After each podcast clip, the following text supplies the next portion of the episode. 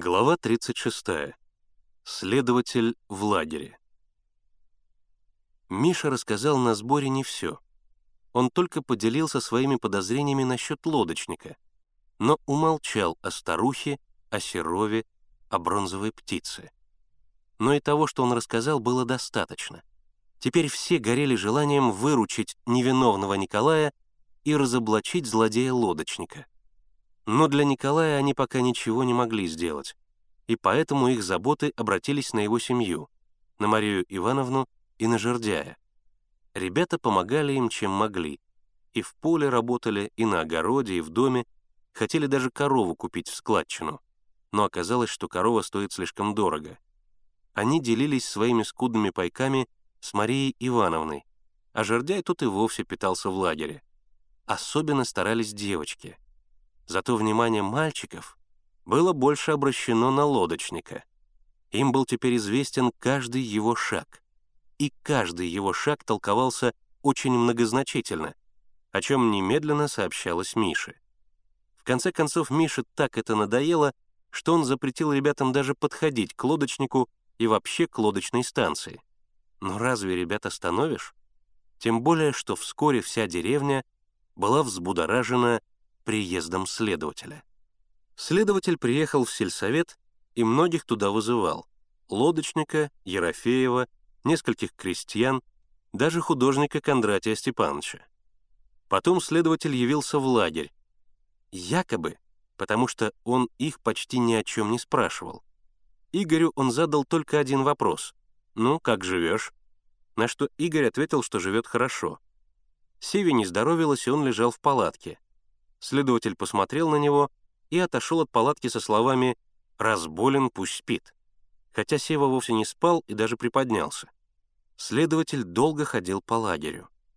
Миша сказал, что лагерь ограничен вот этой маленькой лужайкой, но следователь обошел весь парк. И он так вертелся вокруг лагеря и так подробно обо всем расспрашивал, что Миша подумал, не подозревает ли он, что ребята убили Кузьмина следователь интересовался распорядком жизни лагеря. Когда встают, когда ложатся, куда уходят на прогулки или на игры, и кто в это время остается в лагере. И есть ли ночью дежурные, и каков маршрут их обхода. Миша показал ему маршрут. Исследователь прошелся по нему. Вообще, этот маленький человек вел себя очень странно. Тщательно осмотрел все тропинки, обследовал кусты даже, как показалось Мише, обнюхал деревья. И что он здесь высматривает, непонятно. Лодочник у своих лодок, парни в лесу, а он ходит здесь и чего-то вынюхивает. «Может быть, вы и лес осмотрите?» — насмешливо спросил Миша. Следователь спокойно ответил. «Лес большой, как его осмотришь?» «Именно потому, что он большой. Там и легче спрятаться», Продолжая осматривать дорожку, следователь сказал, «Но ведь это только твои подозрения». «Что?» «Лодочник и парни в лесу». «Николая Рыбалина вы тоже только подозреваете, а арестовали?» «Против него улики, а против этих нет улик». «А все же Николай не виноват», — объявил Миша. «Никто и не говорит, что виноват. Есть улики, вот и держим». И загадочно добавил — может быть, и для него лучше, что в городе держим.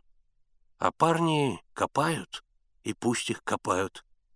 «А что они ищут?» — спросил Миша, удивленный тем, что следователь знает об этих парнях. Следователь засмеялся. «Наверное, ищут то, что обычно ищут в лесу. Клад.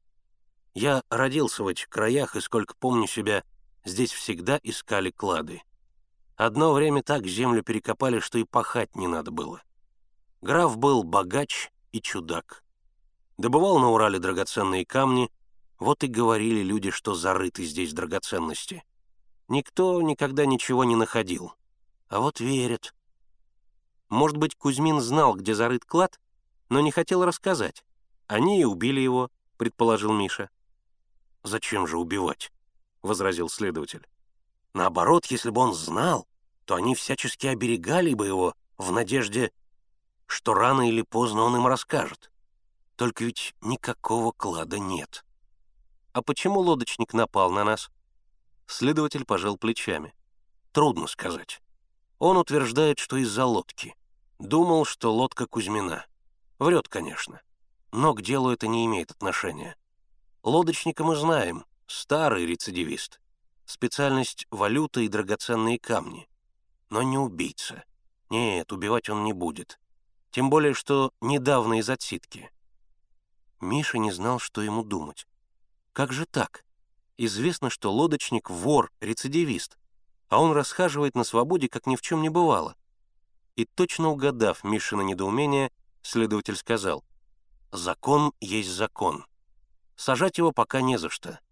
А скажи-ка, — он повернулся к Мише, — не попадался ли тебе здесь, в усадьбе, совсем незнакомый человек, мужчина средних лет, не местный житель?»